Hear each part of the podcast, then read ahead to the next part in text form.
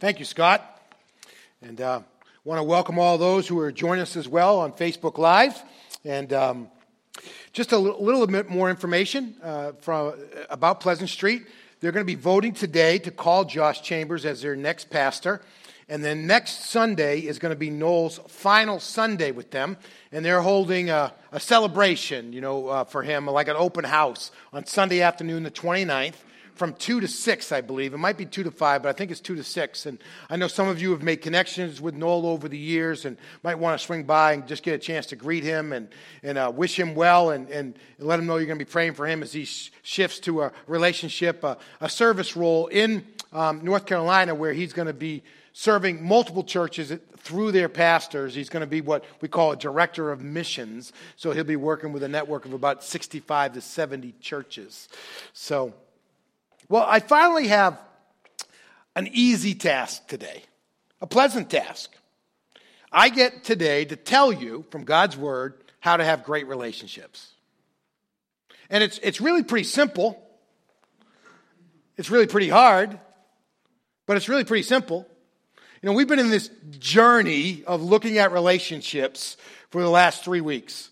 And we got a few more weeks to go. And, and you know, next week we're going to look at how do you handle difficult people in your life. I know none of you have any of those, right? So you don't have any problems with difficult people in your life, but we're going to we're going to talk a little bit about that and then later on we'll have a couple of things. We're going to look at specific types of relationships and what God teaches about those, but but today our journey leads us specifically to the question, how is it that you and I have great relationships? You know, we, we've already been in the journey. We've understood in week one, as we've looked at relationships and how to try to minimize the mess Brian talked about the mess that happened in relationships, right? And how discouraging and depressing that was and the impact that it had.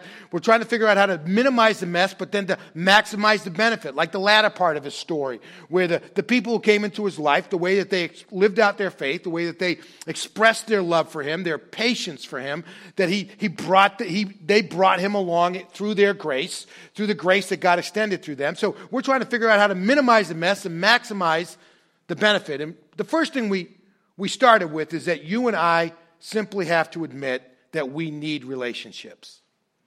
Because that's the way God's made us. So uh, some of us try to fool ourselves. Say, I don't really need relationships. I can do this on my own. The answer to that question is no, you can't. The way God wired you when He created you, and the way God wired you when you were born again in Jesus Christ, God has wired us to need relationships. And when you and I try to function without them, without engaging in them and being a part of them, we, we really are missing out on the identity that God's given us in Christ. That's why when we are born again in Christ, he, we are born into the body of Christ and we are designed to be in interdependent relationships. God's also commanded us to be in good relationships. Jesus looked at it, you know, at his disciples and said, You know what? I give you a new command. The way that I loved you, go love other people the exact same way. It's not optional. It's like, eh, you know, I'll think about it. Let me see if it's a good idea. Let me see if it fits into my life plan, right? It doesn't work that way. What it comes down to is that God has said we're supposed to love one another the way He has loved us. And last week we, we kind of looked at what does it really take to do that? You know, and, and and, and the focus was we, we often want to think of, well, how do I change my behavior? And, and, and we're trying to work on the things that we do. But the encouragement from the scripture is for us to focus on who God has made us to be in Jesus Christ. To focus in, feed on this transformed heart, this new identity, this new creation that God has given us, that when we respond to God's invitation to enter into a relationship with Him based upon Jesus Christ, He, he gets in our hearts, He cleans it up, He purifies it, He cleanses it for the exact reason so that you and I can love one another sincerely from the heart. Just focus on who we are on the inside. But today we get down to very practical stuff. And, and really, it's just a, a single how is it that you and I go out day to day and create great relationships? And, and here's, here's, here's where it comes from, right? In order to have great relationships, you have to be great. And biblically, in order to be great, you have to be a servant. And do you know that all four of the Gospels contain teachings of Jesus related about how to be great? He never discouraged us, uh, us from having the ambition to be great. He just said, You're getting it wrong most of the time, and this is what you need to be thinking about. And then the Apostle Paul picks that up along with others writers in the New Testament, people that God uses to communicate His truth to us, it says, you know, that same principle about how to be great in the kingdom, that's exactly the way it works in creating great relationships. Now, some of you are saying, nah, it's not that easy. Some of you are thinking, yeah, no, nah, it's not that hard, right? You know? It, and, and so I want to lay out a little bit of a biblical foundation for us about the fact that great relationships are rooted in serving. Great relationships are rooted, built upon, they, they, are, they are infused with a heart to serve. I want you to turn in your Bibles, if you would, and, and uh, to Matthew chapter 20. If you're here in our, in, in the, in our, uh, on our campus, and we have Bibles underneath your chairs for you, and we're going to be in Matthew chapter 20. Our text today, as we start, is on page 833. We're going to be in Matthew chapter 20, and, and I'm going to read verses 20 through 28 for us in just a minute. We're going to have on the screen as kind of a focal the passage we're going to really concentrate in this statement, but a little bit of context. You know, we're over towards the end of Jesus' life. He's actually on his way to Jerusalem from Galilee. And he's gone out across the, um, the Jordan River, come down the Jordan River Valley on the east side, and he's crossed the Jordan River. He's still in the Jordan River Valley. He's come through Jericho, has the whole Zacchaeus thing. Zacchaeus, you know, it was a wee little man, a wee little man was he, you know, he, and he's up on the, in the tree and he's had all that connection. And now they're on their way up to Jerusalem. And, and, and the disciples know that the moment is coming. They, they, they know that the moment that they've been waiting for and they have no idea what it's really going to be, but the moment they've been waiting for is going to happen.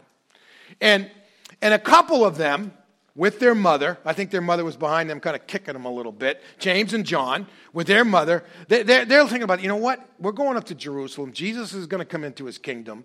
And you know what? There's 12 of us, and, and there, is, there is no structure in any of this, uh, the 12 of us. So we need to put a little order to this chaos so that when we take over, we know how to run this city. We know how to run, we know how to run this nation.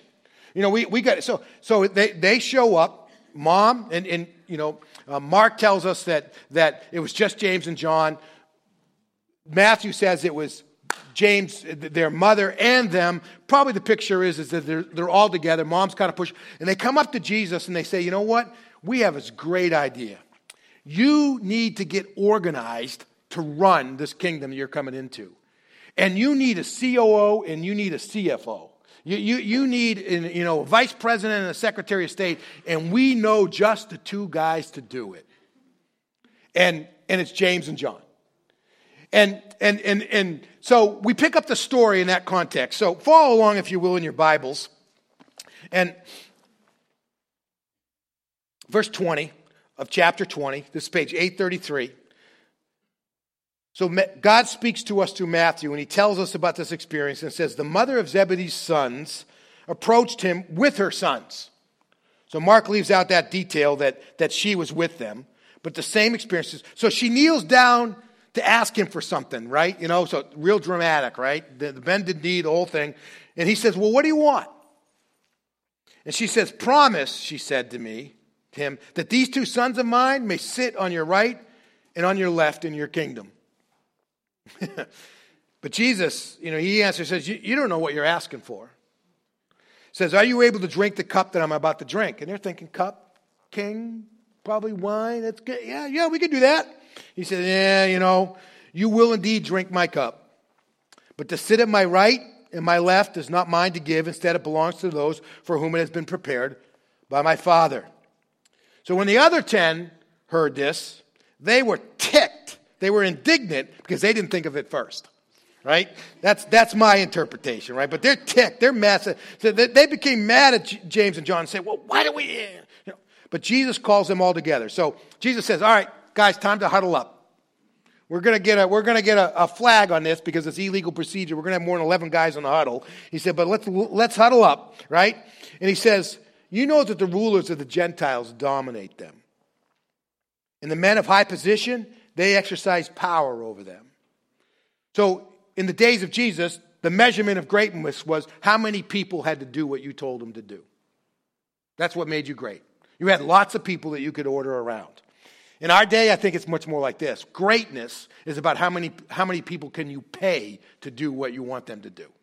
That's how we measure greatness, right? If, if you've got the most and you can afford to pay a lot of people to do the stuff for you, then somehow you're great, right?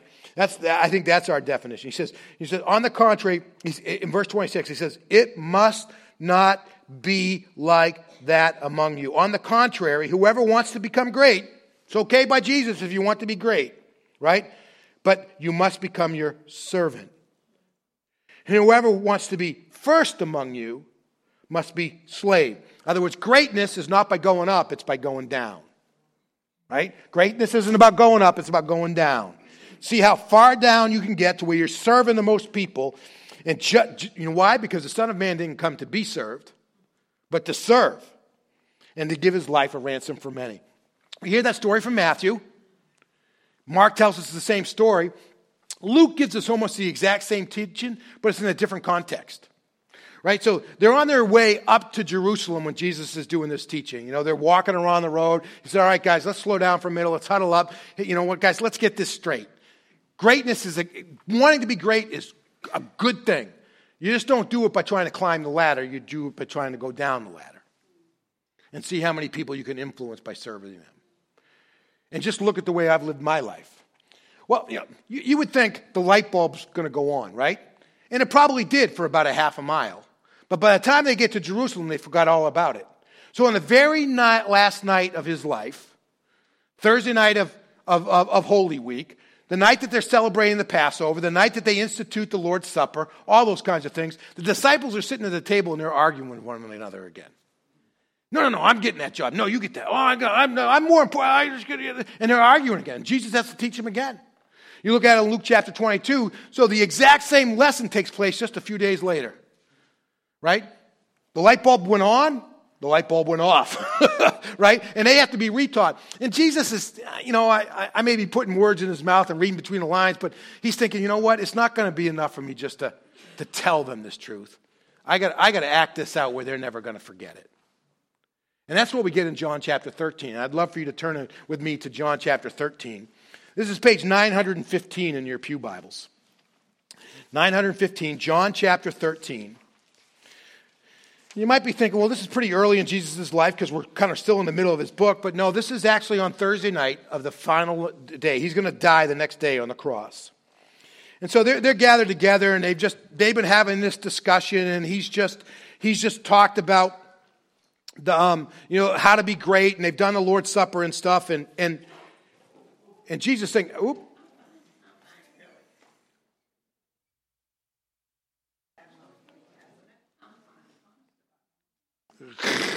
It's okay.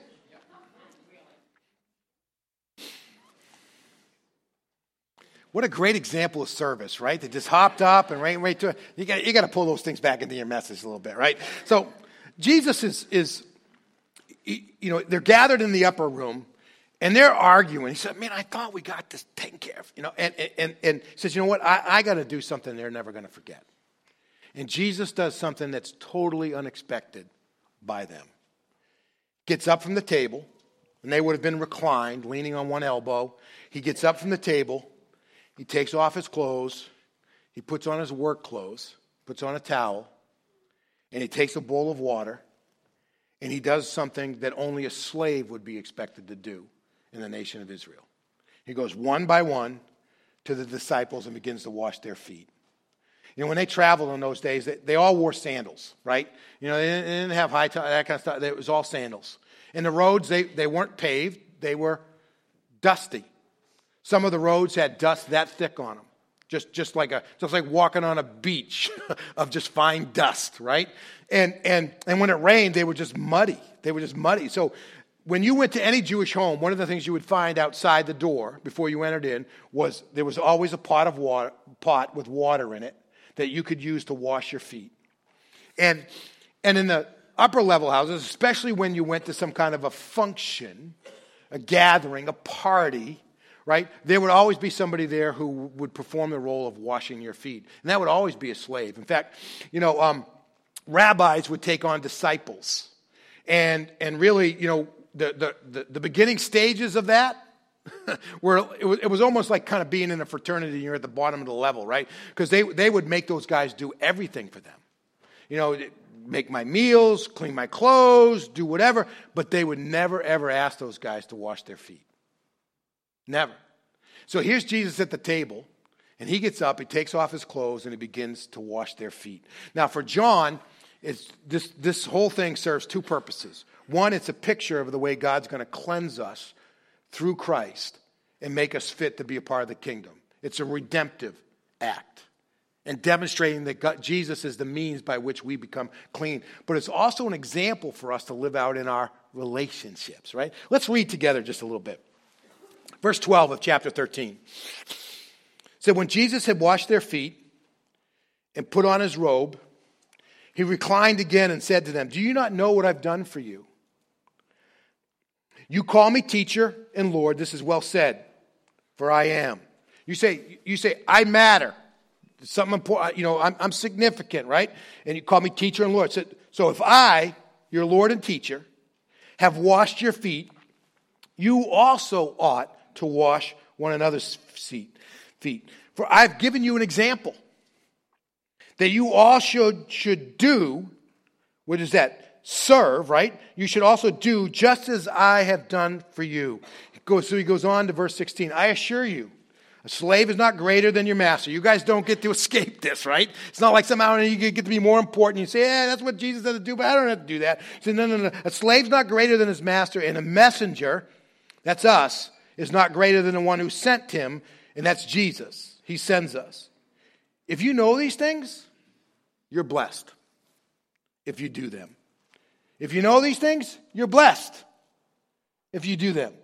So you see in the, in the Gospels, Matthew and Mark tell us that Jesus taught it on the road to Jerusalem. Luke and John tell us that Jesus taught this in, in the upper room, the final hours of his life. He says, guys, you gotta get this right. It's super that you want to be great, but you gotta be, you gotta go about greatness the right way. And that is to be the servant of all.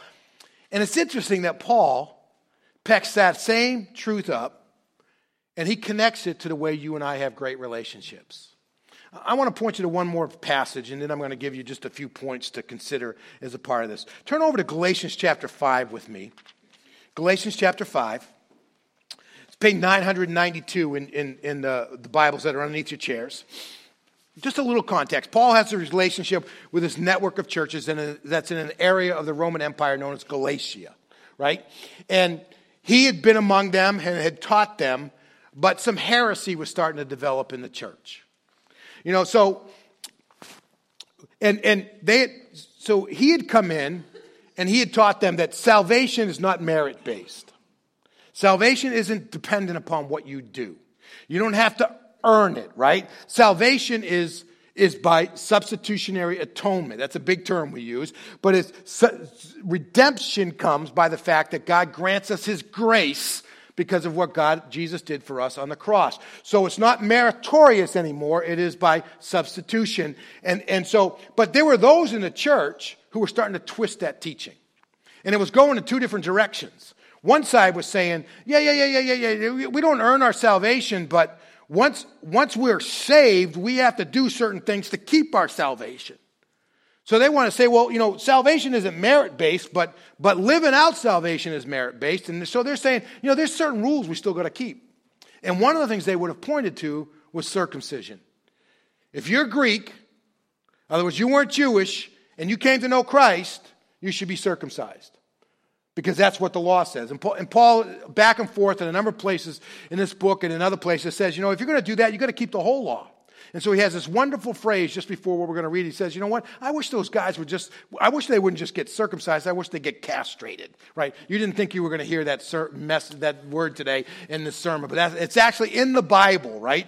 You know, and so uh, I feel good about using it, even if it's just a little shock therapy for you to wake you up in the middle of my message. But there were other guys and the other guys saying, hey, listen, you know, if our relationship with God doesn't have anything to do with what we do, Doesn't have anything to do with the way we live our lives. Man, let's, let's go out and live it up. Let's go out and live it up. And so he writes to them in Galatians 5 13. And this is what he says to them.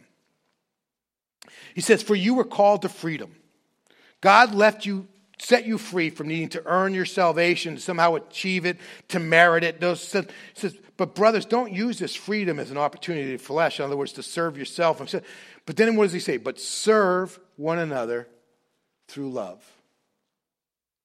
God has remade you in Christ, rewired your heart, purified it, cleaned it up that we looked at last week, got you ready to love other people. He says, you know what? Then go out there and love other people, you know, and serve them. For the entire law is fulfilled in one statement love your neighbor as yourself. Now, so here's the good news and the bad news. The way to have great relationships is to serve other people. The way to have great relationships is to serve other people. Serve the people who are in your life, serve the people who are coming into your life. Serve your family, your spouses, your children, your neighbors, the people you work with, the pe- guy, person, kid who sits in the seat next to you at school. The way to great relationships is service. It's simple, but it's incredibly hard. So I, I got a few points for us, and these are going to come up on the screen one by one. But here's my first point. When we look at this, all right, when we look at this reality, we can see that the good news for us is that every single one of us can have great relationships. Now, listen to this. Every single one of us can have great relationships because every single one of you has the potential to serve others. Right? God, wouldn't script it out for you and I to have great relationships through service and then design us to be people that, well, we just can't serve. I don't care if you're 12. I don't care if you're 52. I don't care if you're 102. There are ways that we can serve other people. And so every single one of us has the capacity to have great relationships. That doesn't mean every single one of us is going to choose to have great relationships because we serve other people. But we have the potential, every single one of us, to have great relationships. Isn't that good news? Right? You know, now someone said, ah, you know, I got some people in my life I don't want to serve. You know, and we're going to talk about that next week, all right? So I'm just going to leave that one aside a little bit. That's, that, that's, that, that's, that's the old turn the other cheek, praying for your enemies, going the second mile. We're going to look at that next week. I shouldn't have told you guys because you guys probably aren't going to come next week now, right? It's like, I don't want to learn any of that stuff, right? so, but the first threat is, all of us can have great relationships, right? Now, some of us think, man, I'm in some bad space. Well, you know what? You can serve your way out of it.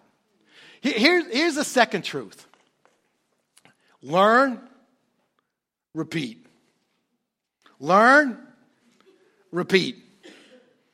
Learn, learn it again, learn it again, learn it again, learn it again, and just keep going. Right? It just it just keeps going. You know, um, again, think about the disciples, right? Gee, I mean, they're going up to Jerusalem. They know things are going to happen. Jesus takes the time, breaks out of the stride, and says, Guys, listen, I got to teach you. You know, it's all right to be great, but man, if you're going to be great, you got to serve other people, right? You're not, you're not like everybody else. You can't get your model from the world. You can't look around the way everybody else is doing. What you have to do is you got to look at the way I've lived it out. And that means in order to be great, you got to serve people. You know how long that lasted? About a half mile, right? And then they get into Jerusalem now, eh, you know, they're arguing again. I know I should get that job. No, no, no, no, you guys should all be reporting to me, and then I'll take all the problems to him. And, eh, and, and they're, they're arguing about who's going to be the greatest, you know, and, and they just don't get it. And, and, and because you and I still have a nature that's not totally sanctified, it's fully redeemed, but not totally sanctified. If you don't know what those terms are, it's no big deal, but eh, we need to learn and repeat learn, and repeat. You know, this is one of the reasons why I think accountability groups or having a mentor in your life or somebody you're connected with who asks this kind of stuff are you serving other people in love? The next time you see them, they say, Are you serving other people in love? Are you serving your spouse in love? Are you serving your kids in love? Are you, are you serving your boss in love? Are, you know, are you serving your neighbor in love? You know, these are profound, but we need to learn and repeat learn, and repeat. I, you know, I, I think both of my boys eh, had the same teacher at this point, but, but I know one of them, they, one of the ways that they learned how to do, eh, do arithmetic, to do addition and subtraction, was that they would just, they did this thing called mad minutes, right? So I guess in class, what they would do is they would get a math sheet, right? And then they, you'd have 60 seconds to see how many of the problems you could get done. And, you know, I, at least my boys were competitive, right? They, they wanted to be first, right? So they bring these sheets home and we do it at the house, right? Dad, set the watch. Tell me when 60 seconds is up. And, you know, with, with just sheer repetition, you know, uh, and, and, and we learn by, we need to learn and repeat. Learn and repeat, right? We can have great relationships, but we're going to learn and repeat. Third truth Doing this is going to take humility. Doing this because the kind of service we're talking about is a gift, it's not a payment. See, a lot of us, what we want to do say, Yeah, I'll serve you, but you got to earn it. And that's not the kind of that's not the kind of service that's going to create great relationships. The kind of service that's going to create great relationships is that when we serve and we give to others as a gift. I mean, that's the way Jesus came. Uh, the Son of Man didn't come to be served, but to serve and what? And to give his ransom for those who were his enemies. It's a gift. It's not something they earned, it's not something they achieved, it's not something they merited, but it's something that we give freely. And that takes humility. It takes humility. You know, I told the first service, you know, this is a, a simple illustration, right? There's more truth to this than I'd like there to be, but, but you know, when, when I'm sitting at home, and especially when the boys were still living there, like college days and that kind of stuff, and, and I'd have the TV remote in my hand, right? And I'm thinking in my head, I pay the bills. You know, I earned the right to have this remote in my hand.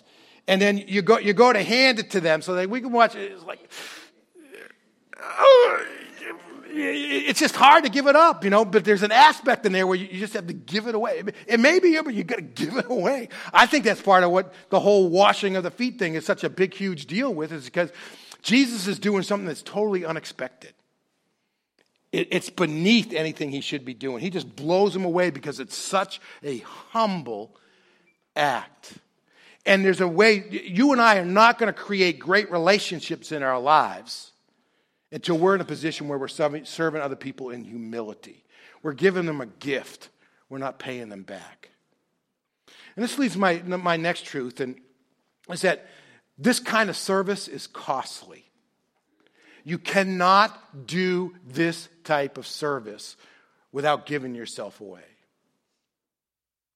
And, and, and, and it involves giving. It, it, you might want to use the word sacrifice, whatever term you know works for you, but it, it involves giving a part of yourself away. Sometimes it's your time, sometimes it's your money, sometimes it's your energy, sometimes it's just simply your focus, right? It's just turning everything off out, putting your phone in your pocket, and looking your spouse or your child in the eye and actually talking to them and listening. It takes, it, it takes sacrifice. It, it is something we have to give of ourselves if it's going to work. The last truth I'd like you to see is that this kind of, of service is directional. This kind of service takes you into contact with other people, it doesn't lead you away from them. I, I, I think we live in a time where a lot of us want to do Good Samaritan type ministry. I'll, I'll, make a little contact with a person, I'll get them to the inn, I'll pay the bills, but then I'm out of here. That's not the kind of service that creates great relationships. It's the kind of service that gets you out of your comfort zone, draws you closer to people, gets you involved in their mess. And in the midst of that, the service turns it around where you can maximize the benefit. It maximizes the benefit. You know, God wants us to be great. God wants you and I to have great relationships. And He's told us how to do that, right? Which is to serve. Serve other people in love, the kind of love that goes towards them, that gives to them, that costs us something, something that, that requires humility, right? And, and, and it's consistent. And the list just kind of goes on. And, and, and, and, and that's, the, that is what God uses to make us great so that we can have great relationships. And I, I, love what Jesus says in John chapter 13, which we read just a minute ago in the 17th verse. He says, And if you know these things and you'll do them, you will be blessed. How many of you want to be blessed this morning?